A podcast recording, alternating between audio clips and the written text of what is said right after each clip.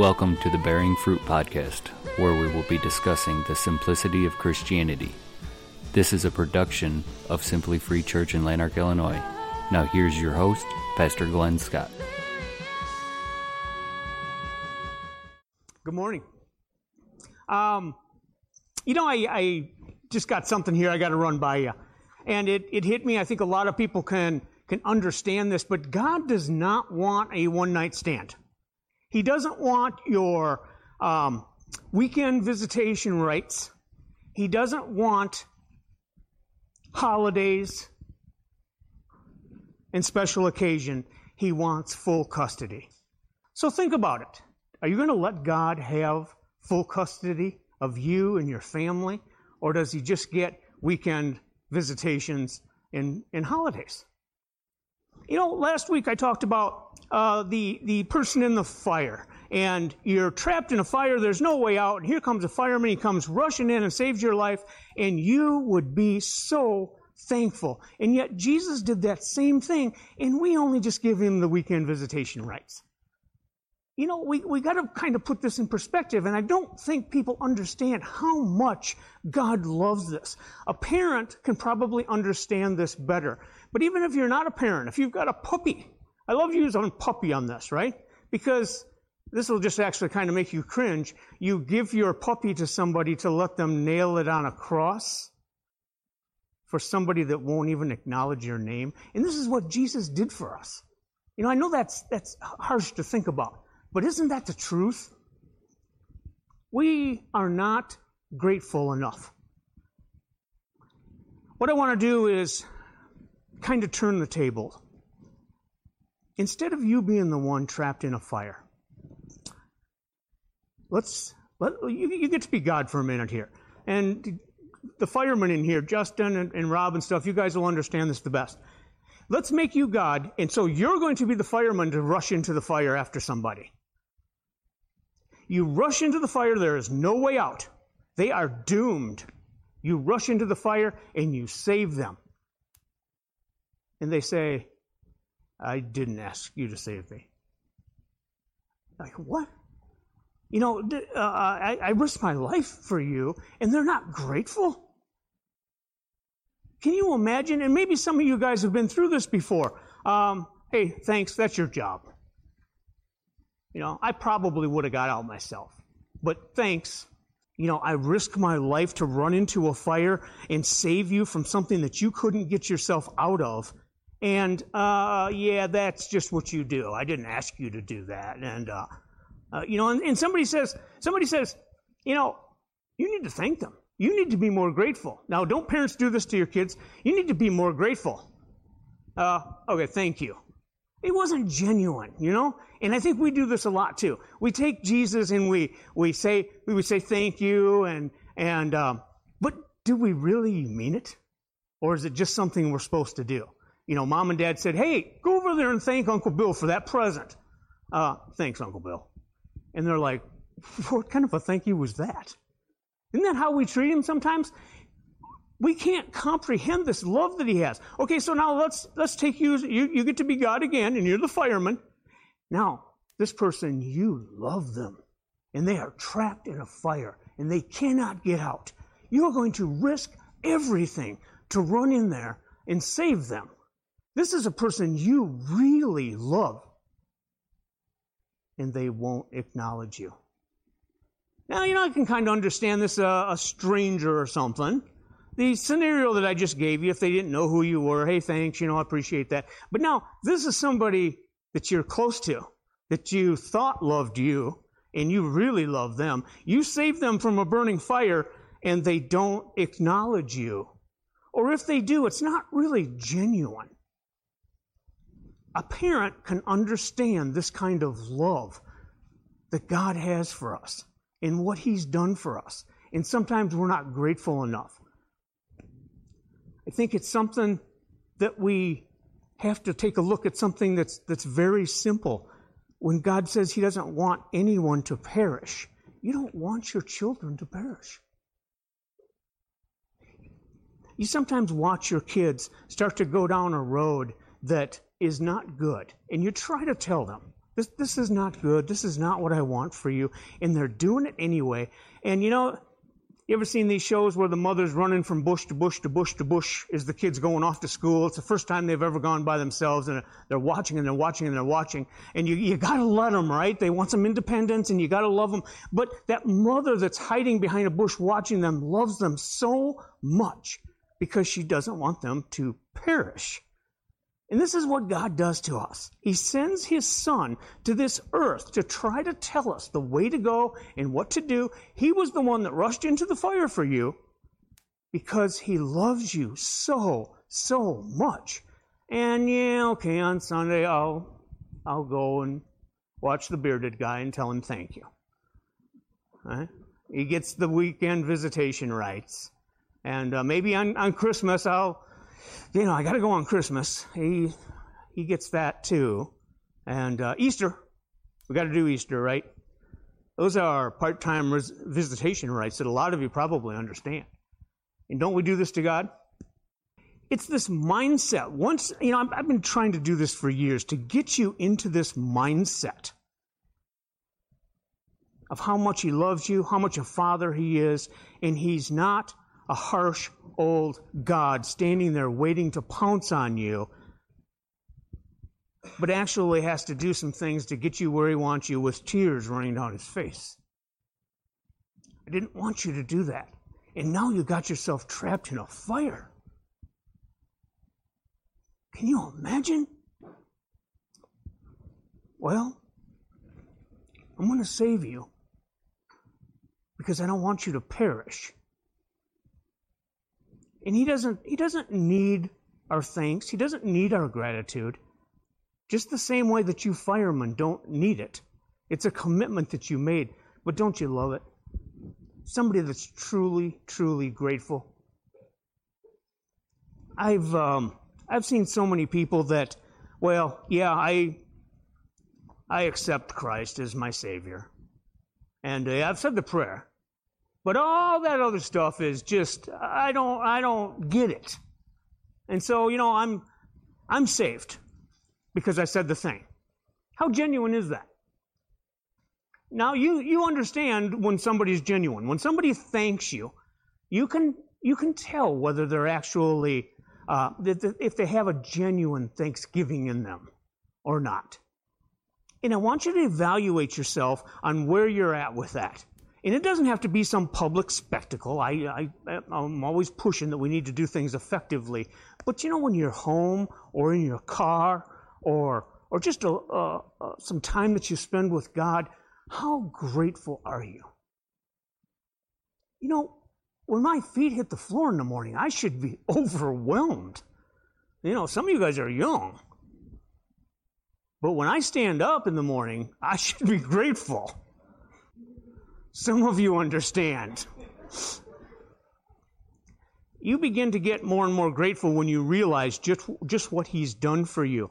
And we, we don't have this saltiness that we're supposed to have. The last couple weeks I've been on this kick about excitement. And we really don't have this, this salt of the earth. It says, uh, you are the salt of the earth. But if your salt loses its flavor, how shall it be reseasoned? You know, don't, don't we do this? We get excited for a while and then it kind of fades away, or maybe we're not really as excited as we thought we were. And you're supposed to be the salt of the earth, and uh, you come to church on Sunday or watch it online or whatever you do, and yeah, I'm grateful, I'm grateful. Let's, let's get on with the Super Bowl. Now, we're going to do baptisms next week, and I understand it's Super Bowl Sunday, right? Right. How, how, how good of a plan was that? But seriously, I'll get you out of here so you can have all the fun you want to do and all that kind of stuff. But more people are so concerned about getting their party ready than they are about actually giving thanks to God for what He's done for them. We, uh, we can do better at this. I got to try to explain to you how much He loves you. And uh, this is this is really uh, kind of hard to do, and a lot of people have a lot of different questions. But when you get this excitement, when you realize uh, just what He's done for you and how much He does love you, this is the kind of reaction you will have. Come in here. All you who fear God, let me tell you what he has done for me.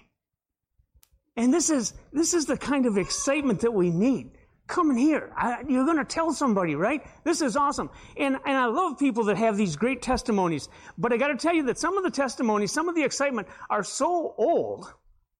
You know, if I stood up here and gave you a testimony from when I was 20 years old,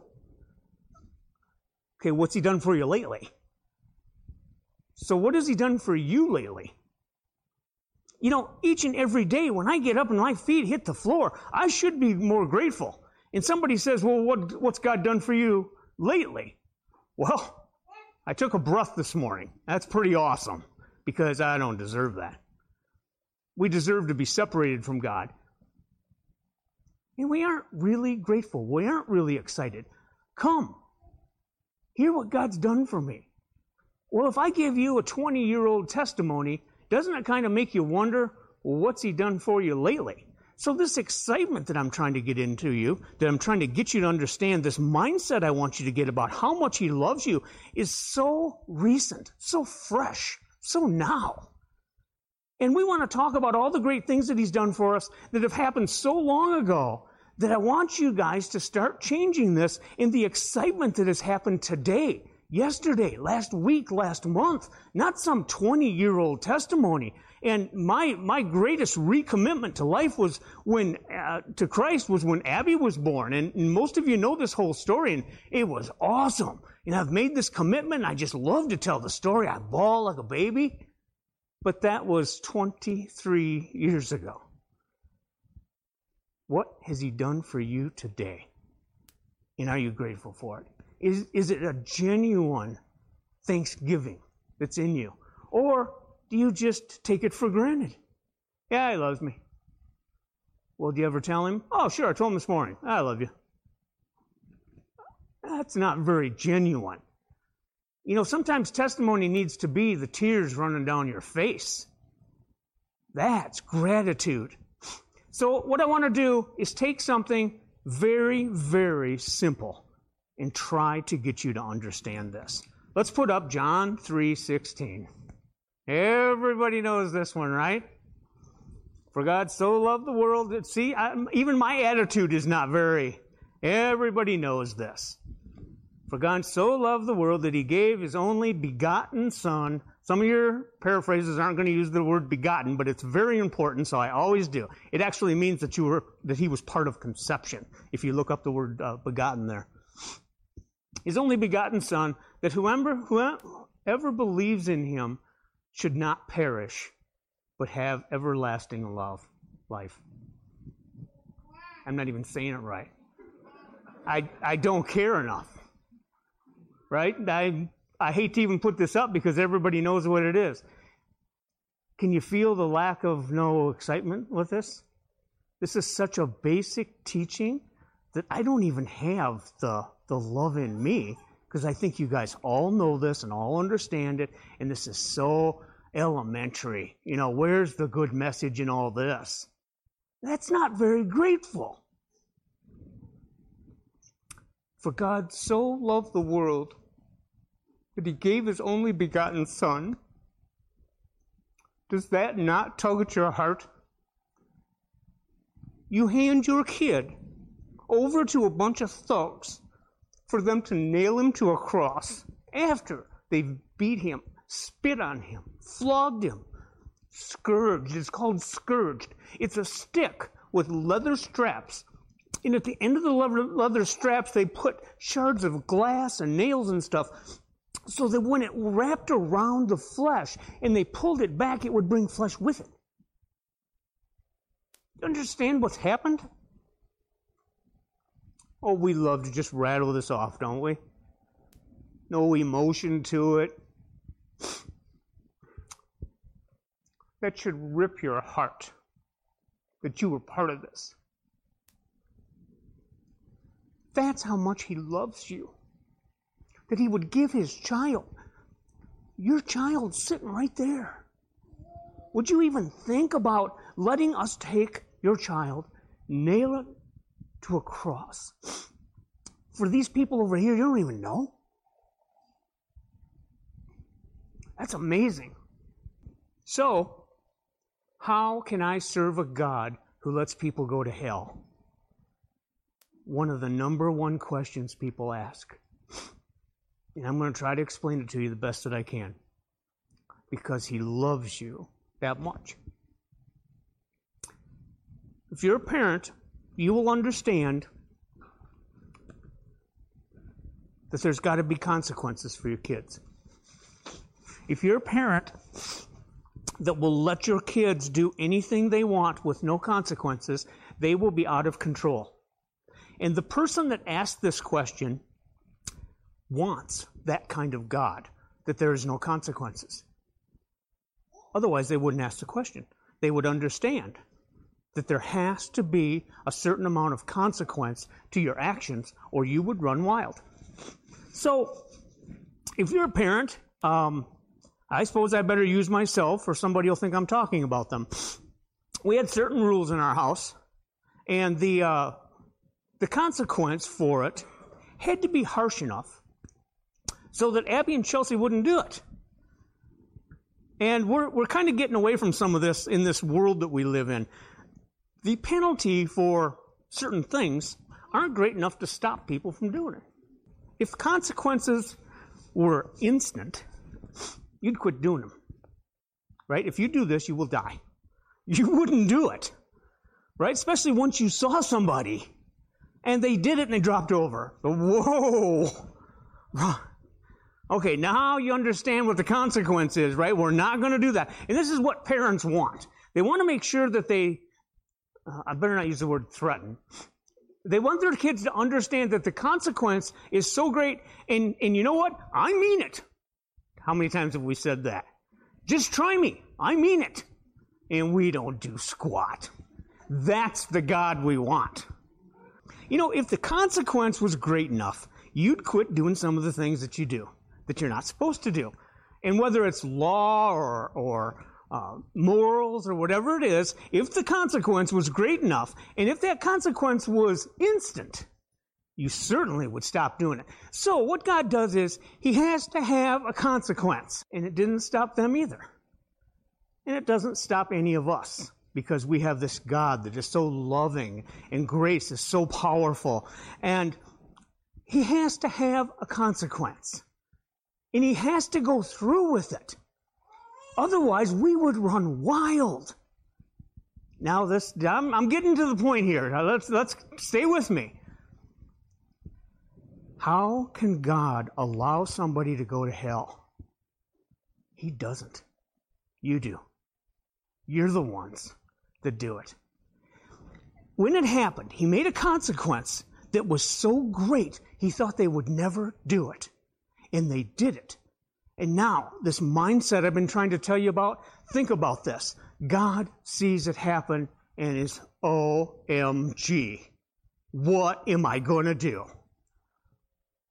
And he comes up with this plan to save you, save your soul. So the consequence was death. And it happened. And he has an OMG moment. Everybody knows what that is, right? He has an OMG moment and he comes up with this plan. Now, the plan has got to be so severe that you'll understand it, right? He does not want anybody to perish.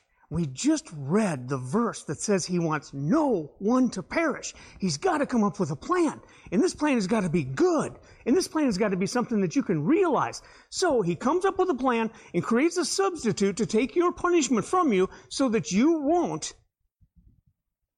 And people don't do it. And then they say, How can I serve a God that would allow somebody to go to hell when he wants nobody to go to hell? and he made a plan to get you out of it, and you still won't do it. That's how easy it is. All you need to do is recognize that my son died for you, took your place. That's all he asks. Salvation is really pretty simple. Romans 10 9. If you confess with your mouth that Jesus is Lord and believe in your heart that he was raised from the dead, you will be saved. That's pretty easy stuff and people won't do it. And then they say, How can I serve a God that lets somebody go to hell? He has no desire for anybody to go to hell. It says right there, should no one perish. No one. So I got to ask you a question. Don't answer me. Don't raise your hands. But think about this. Can God serve you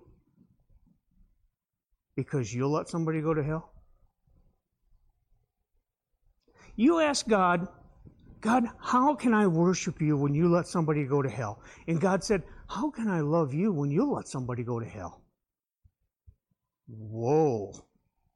Hey, it's not my job. Maybe it is.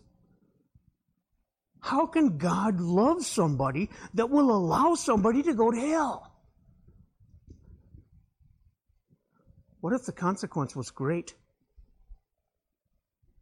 What if the consequence was enough that you would actually get it? He loves you so much. He came up with a plan so that you would not go to hell. But there's got to be a consequence or you would run wild. There's got to be this consequence. Otherwise, you would just say, oh, what difference does it make? In fact, if there was no punishment for sin, there wouldn't be any reason for forgiveness. There wouldn't be any reason for redemption. There wouldn't be any reason for grace. There wouldn't be any reason for the cross. We could do whatever we want. No consequence. That's a God that most people want. That's the God they're looking for. And when they say, how can you worship a God that lets somebody go to hell? It's because that's what they want. No consequences. And there has to be. I don't know what I have to do to make you understand that he wants no one to go to hell.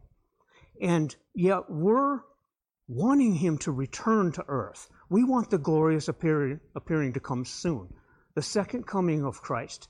And of course, most of you understand what will happen, right? But yet we have all these people that we love that we're allowing to go to hell because we haven't told them any different. They'll figure it out on their own. Everybody knows about church and God, right? Right? But yet, think about it. How many people are actually going to go to hell? And he doesn't want that to happen. So why would he come back if there's still people that need to be saved? Still people that want to be saved. It's not so much that he can make them accept his son, but he wants them to. Let's say um, I had a conversation with somebody not too long ago about about Jesus returning. Let's say you have the cure for cancer, and uh, people are lining up at your door. And uh, oh, there's parents out there carrying their kids. They don't want their kids to get sick or, or cancer, whatever you want to think about. You've got the cure for this worst thing ever. And there are people lined up at your front door. And as they come in, you're giving it to them. Okay, and right, you're starting to get tired now. This line is long. We've been doing this for a long time.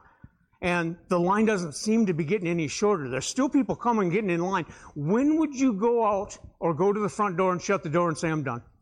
I'm, I'm sorry. You guys out there that have come, that want it, I'm, I'm done. This has been long enough now. As long as they're coming, wouldn't you keep giving it to them? There's a demand and a supply and people want it, and they're lining up to get it, and you think that God's going to go out and shut the front door and say, I'm done. I'm tired. I've saved enough. I've done enough. When it says he wants no one to perish, as long as there are still people out there willing to hear the good news of Jesus Christ that have any interest in this at all, he's not going to shut the door. We become this complacent person that isn't actually thinking about a God that loves us so much and all this good stuff that He wants for us, and there's a consequence. And this consequence we don't actually have to have because He took His child and gave it up for us. I'll ask you again. Your daughter's sitting right over there. I think she is, isn't it? Yep, she is. Do you love, um, well, I better not pick on anybody, huh? The people that would hate you, do you love them enough to let them nail her to a cross? Not a chance. Right? We are normal people. I'm not going to let anybody take Abby and nail her to a cross. But he loves us enough that he would allow that? That's amazing. And we can't get our mind wrapped around this.